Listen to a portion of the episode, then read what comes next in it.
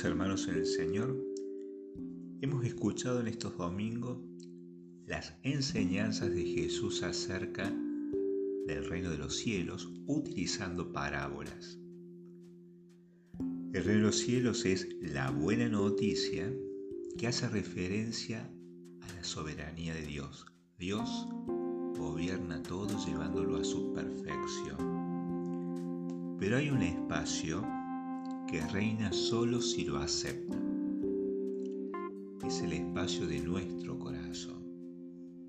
Las parábolas vienen a explicar distintos aspectos del reino de los cielos, su naturaleza, y ello lo hemos visto con la parábola del sembrador.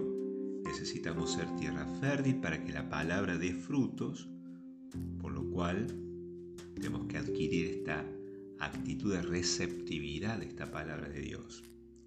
Pero también este reino de, los cielos se va desarrollando a través del tiempo.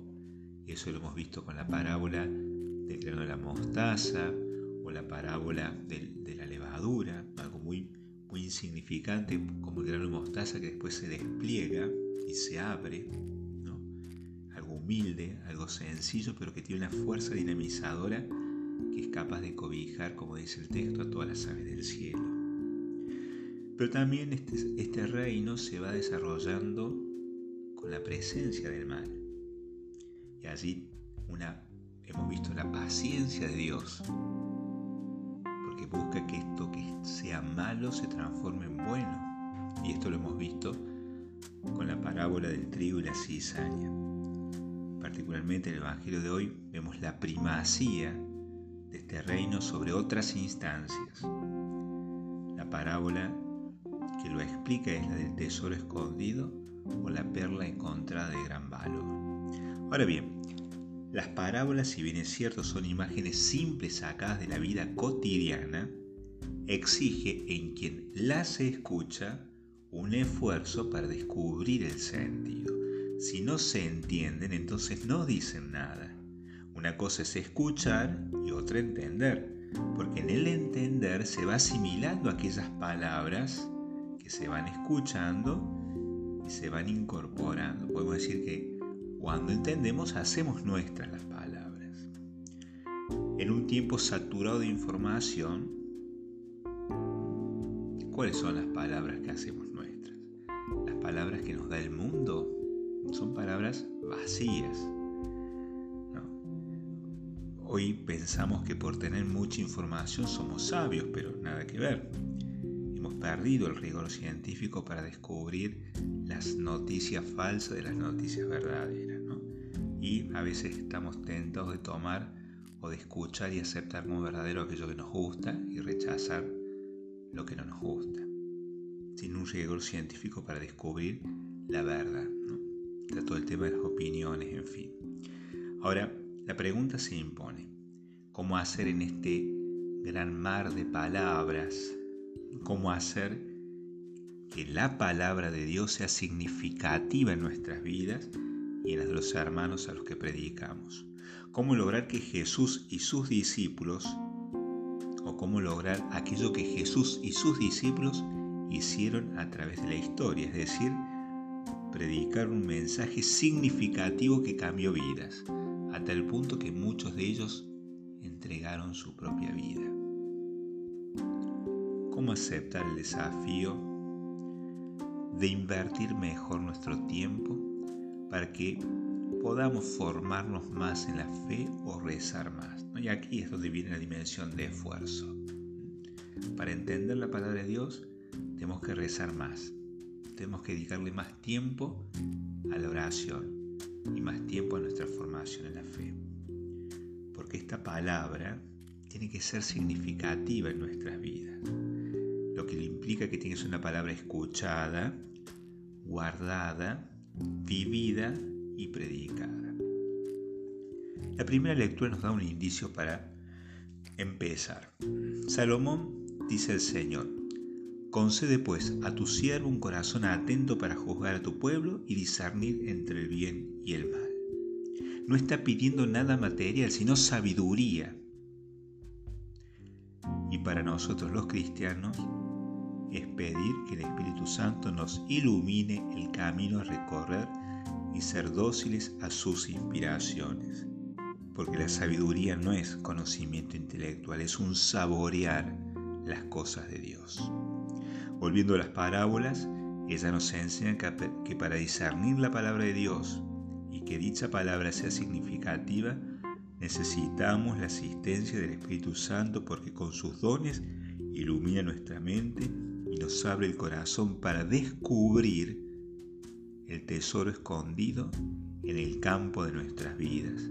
Y una vez descubierto, vender todo lo que tenemos, dejar atrás nuestro hombre viejo para comprar el campo. Porque todos los tesoros que podamos encontrar en esta vida no se comparan en nada a Dios, el único tesoro. El tesoro no está escondido de suyo, es el mundo que con sus artificios lo esconde, ofreciendo otros tesoros que no valen nada. Un caso concreto la Eucaristía. Allí hay un gran tesoro. Sin embargo, está tapado con tantas cosas a veces. Quizás la diferencia entre el tesoro escondido y la perla encontrada es que en el primer caso hablamos de un agricultor, alguien que no buscaba tesoros, pero descubre algo mientras va trabajando, descubre algo que es de gran valor, advierte que hay algo de gran valor. ¿no? Es el caso de aquellos que buscan la verdad, buscan el bien, buscan la belleza. Y si buscan la verdad, la verdad, se encuentran con Dios. Tarde o temprano mejor dicho, la verdad los termina encontrando. Es el caso de San Agustín. ¿no? Él buscaba la verdad hasta que la verdad lo encontró. En cambio, el comerciante de perlas finas, a diferencia de él que encuentra el tesoro, sí sabe que hay perlas, ¿no? Sí sabe bien que está buscando. Que es el caso de aquellos que ya viven una cierta unión con Dios, pero quieren hacerla más perfecta y quieren saber en qué estado de vida pueden unirse más perfectamente con Dios.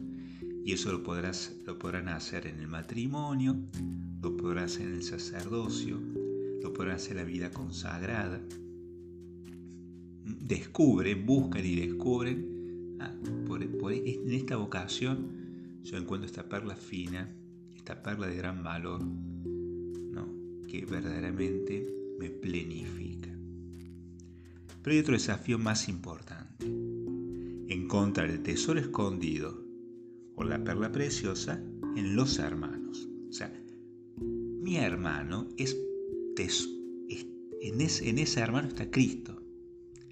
Entonces tengo que descubrir el Cristo presente en el hermano. Es muy, digamos, para nuestros seres queridos, seguramente lo vamos a encontrar fácilmente en ellos. Pero el desafío es encontrarlo en el pobre, el que tiene hambre, el que tiene sed, el que está preso, el que está enfermo, en el que vive en el error, en los adictos, en los enemigos. Allí también hay tesoros escondidos, hay perlas preciosas que debemos descubrir. El río cielo se parece a una red de pescador. En esta red, los padres de la iglesia veían, valga la redundancia, a la iglesia que recibe en su seno a pecadores y justos, a los primeros para convertirlos y a los segundos para contenerlos, pero los recibe a todos. Y el mensaje es similar a la parábola del trigo y la cizaña, porque la red pesca todo tipo de peces, los buenos y los malos, al acercarse a la costa, el pescador seleccionará lo bueno y descartará lo malo. Hay una referencia escatológica porque llegará el tiempo en el cual los que no se han convertido, a pesar de todas las llamadas e insistencias, entonces su destino está ya fijado, que es el, infierno. Por eso es una parábola que nos ayuda a poner nuestra mirada en el fin de nuestra existencia el cielo como meta de nuestro peregrinar y de esa manera fortalecer la alegría, que es una alegría escatológica, esa alegría que nos hace entender aquello que escuchamos en la segunda lectura. Sabemos que los que aman a Dios, todo le sirve para el bien. La alegría, cuando tiene que resistir la adversidad, aquí ahora se transforma en paciencia.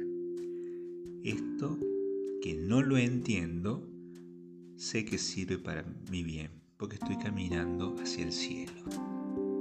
Qué importante que seamos predicadores de alegría en medio de tantas contradicciones, adversidades y tristezas. Queridos hermanos en el Señor, pidamos al buen Dios la gracia de descubrirlo como aquel tesoro o aquella perla por la cual se vende todo.